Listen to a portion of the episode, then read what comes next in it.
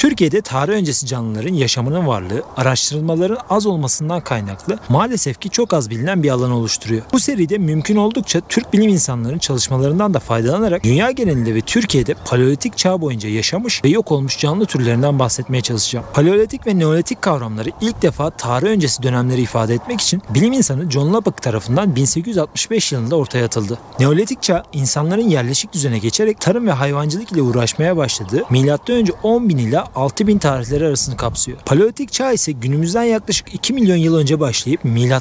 10 bin civarında biten insanların üretenden çok tüketici olarak yaşadığı, doğadan avcı ve toplayıcı olarak faydalandığı, onlar için oldukça zor ve acımasız geçen zaman dilimlerini kapsar. Bu seride bahsedeceğim hayvanların çoğu insanlık tarihinin en uzun zaman dilimini, neredeyse %99'unu kapsayan bu tarih aralığında yaşayan canlılar oluşturuyor. Bu dönemde insanlar tek bir bölgede değil, dünya geneline yayılmış çeşitli gruplar ve klanlar halinde yaşıyorlardı. Bu yüzden insan gruplarını tek bir coğrafyaya ve tanıma sıkıştırarak anlatmamız pek mümkün değil. Her insan grubunun yaşadığı bölgenin zorluğu ve hayvan çeşitliliği bambaşkaydı. Bazıları küçük yırtıcılar ve sürüngenlerle mücadele ederken bazıları dev yırtıcılarla yaşamını paylaşmak zorunda kalıyordu. Paleolitik insanlar iklim, mevsim değişiklikleri ve besin ihtiyacı nedeniyle hayvan sürülerini takip ederek sürekli yer değiştiriyorlardı. Tabii ki böyle düşününce işleri kolaymış gibi algılanabilir. Fakat göçebe atalarımız hayvan sürülerini takip ederken kendi klanları da başka insan grupları ya da avcı hayvanlar tarafından devamlı tehdit edilerek takip ediliyordu. Hayal gücünüz ile bu yaşamı gözünüzün önünde canlandırmaya çalışın. Modern yaşamda sahip olduğumuz neredeyse hiçbir şeyin olmadığı, hastalık, çeşitli yırtıcı hayvan ve insan tehlikelerinin olduğu, doğa ile sürekli bir mücadele içerisinde geçen dramatik bir yaşam tablosunu görürsünüz. Ortalama 8-10 kişiden oluşan klanınız için yiyecekleriniz maksimum birkaç gün yeter. Yani beslenmek için tarım ve hayvancılığın olmadığını da düşünürsek sürekli avlanmak zorundasınız. Dönemlik hayvan göçlerini takip ederek de yaşamak zorunda olduğunuz için sabit bir eviniz de yok diyebilirim. Zaten ev dediğim şey de mağara ve oyuklardan oluşuyor. Özellikle soğuk havalarda bir ateş etrafında iç içe sokularak birbirinizi ısıtıp kalabalık ve güvene dayalı bir şekilde yaşamak zorunda olduğunuz bir mağarada olduğunuzu düşünün. Sürüler uzaklaştıkça siz de mağaranızı değiştirmek zorundasınız. Gittiğiniz her yeni bölgede bulduğunuz mağarayı ev olarak kullanmaya çalışıyorsunuz. Fakat yalnız değilsiniz. Sizin gibi bu mağaraları yaşam alanı olarak kullanmak isteyen, özellikle kışın zor zamanlarını buralarda geçiren insan ve farklı birkaç hayvan türü ile de mücadele etmek zorundasınız. İşte bu gibi alanlar yaşam ve ölüm arasında kaldığınız en stresli zamanları oluşturur. Eğer klanınız kalabalıksa ve mağaraya sığınan canlı kısmen ufak bir hayvan ise bu karşılaşma sizin için birden avantaja bile dönüşebilir. Fakat genelde mağaraya kışı geçirmek için giren canlılar çok ufak olmaz. Uzun bir kışı uyuyarak geçirecek kadar büyük bir bedene sahip olduğu da düşünülürse her yeni mağaraya girişinizde dev bir ayı ailesiyle karşılaşmanız da mümkündü. Ben ilk defa mağara ayıların fosillerini St. Petersburg ve Viyana Doğa Tarihi Müzelerinde görme fırsatına sahip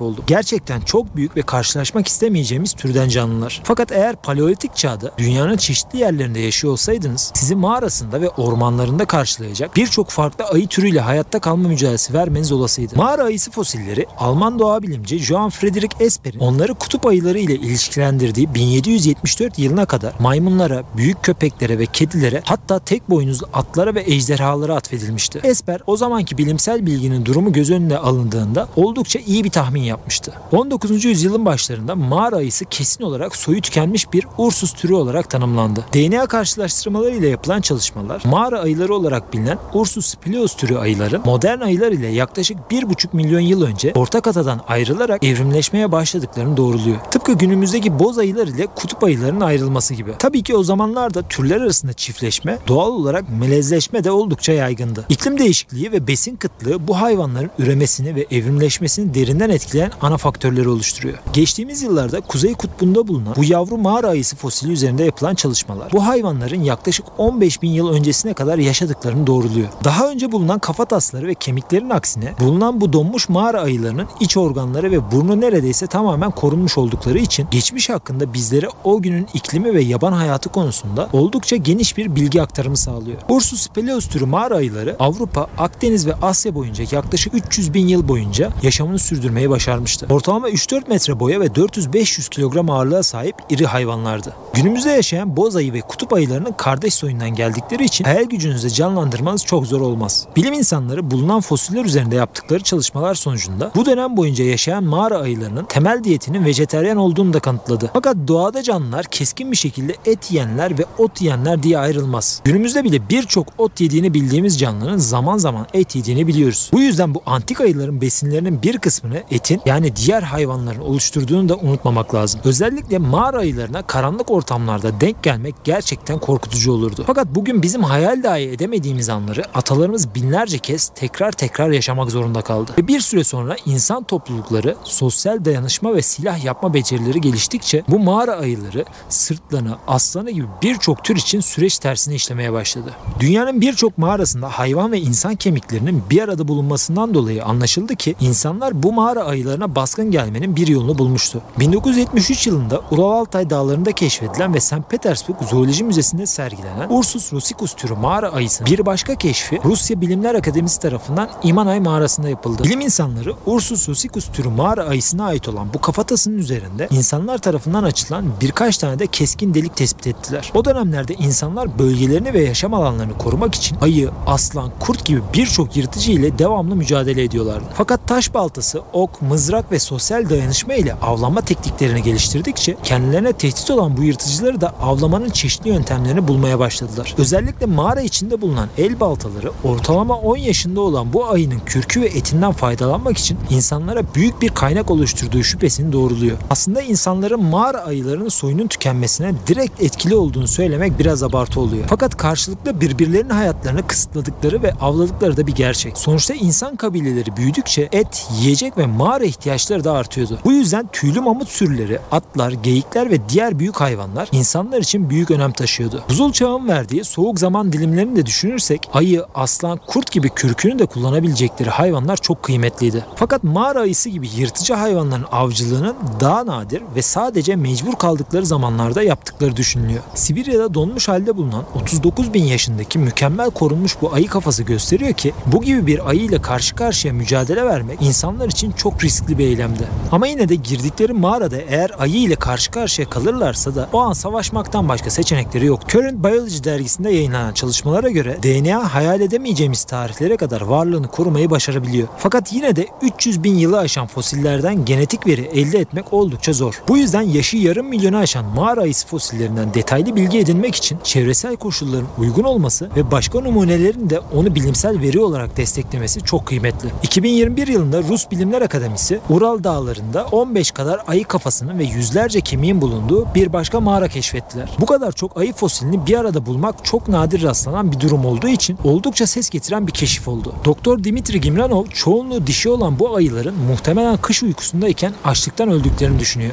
Ayıların günümüzde de kış uykusundayken açlıktan öldükleri biliniyor. Bulunan bu fosilleri bölge ve mağara ayılarının yaşamı hakkında döneme dair çok önemli bilgileri de ortaya çıkaracağı düşünülüyor. Mağara ayıları olarak bilinen Ursus speleus türü olan ayılar önce 50 binli yıllara geldiğimizde megafauna dediğimiz yünlü mamutlar, gergedanlar ve kılıç dişli kediler gibi yüzlerce tür memeli ile birlikte tüm kıtalara yayılmışlardı. Neredeyse hepsi buzul çağının sonlarına doğru gerek Neandertal gerek Sapienslerle karşılaştıkça aşama aşama yok olmaya başladılar. İri vücutları olan bu ayılar muhtemelen insanlarla defalarca karşılaştı ve her karşılaşma da sadece savaş ile bitmedi. Bunu özellikle Fransa'da bulunan Chevit Pot mağarasındaki gibi 30 bin yıllık duvar resimlerinden çok iyi anlayabiliyoruz. Ursus speleus türü mağara ayıları çoğunlukla vejeteryan bir diyete sahip olsalar da güçlü çeneleri, 3,5 metre uzunluk ve 1 tonu bulan vücut ağırlıkları ile karşılaştıkları insanlar üzerinde psikolojik olarak çok büyük etki ve hayranlık uyandırıyorlardı. Günümüzde gördüğümüz dev güçlü araçların üzerimizde oluşturduğu hayranlık hissini bir düşünün. O dönemin insanları da muhtemelen bu hayvanlara karşı korkuyla karışık buna benzer bir saygı duymuşlardı. Bazı sanatçılar da bu hayranlığı herkese göstermek için kırmızı aşı boyalarını eline aldı ve duvarlara bu ayılar başta olmak üzere nice farklı hayvanın resmini çizdi. Mağara ayılarının yok oluş tarihleri modern insanların Avrupa'ya yayılmaya başladıkları 20 bin yıl öncesiyle oldukça yakınlık gösteriyor. Birçok fosil ve araştırma 250 ila 300 bin yıl hayatta kalmayı başaran bu megafauna hayvanlarının iklim değişikliği ile birlikte insanlarla karşılaştıkça zamanla sayılarının azaldığını ortaya koyuyor.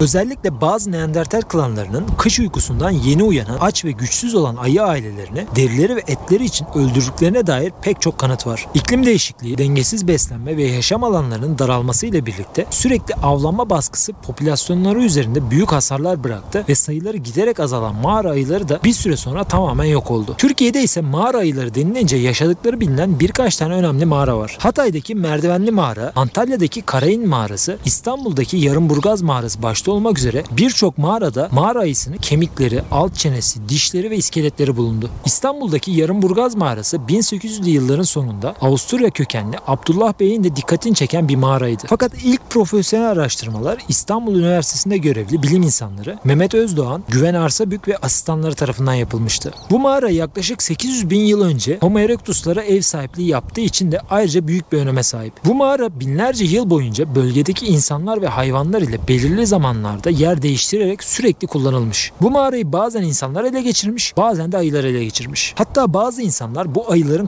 kafalarından ve kemiklerinden mağaraların girişlerine çeşitli semboller ve anlamlar taşıyan süslemeler ile ayı kültü oluşturarak mağaralarını kutsamışlar. Günümüzde yaşayan ayıların yaklaşık 2-2,5 kat büyüklüğünde olan Ursus deningeri türünde bir ayı ile mücadele ettiklerini düşünürsek zorlu bir barınak kavgası yaşadıklarını kabul etmeliyiz. Mağarada bulunan 42 farklı ayının kemikleri üzerinde yapılan araştırmalara göre burada iki farklı türde ayı varmış. Bu ayıların %99'unu 400 bin yıl önce yaşayan Ursus deningeri türü ayılar oluştururken diğeri ise günümüzde de Türkiye'de halen yaşayan boz ayı olarak bilinen Ursus arctus türü ayılar oluşturur. Bulunan fosil kemikler üzerinde yapılan çalışmalarda Ursus deningeri türü ayıların çoğunun dişi olduğu ortaya çıkmış. Az önce bahsettiğim Ural Altay dağlarında bulunan fosillerin de çoğunun dişi olduğunu hatırlarsınız. Günümüzde yaşayan ayıları gözlemlediğimizde kış uykusuna daha uzun süre yatan ayıların çoğunluğunu da hamile ayılar oluşturuyor. Hamile ayıların kışı geçirmesi için çok daha fazla enerjiye ihtiyaçları vardı. Fakat özellikle uyurken diğer vahşi yırtıcıları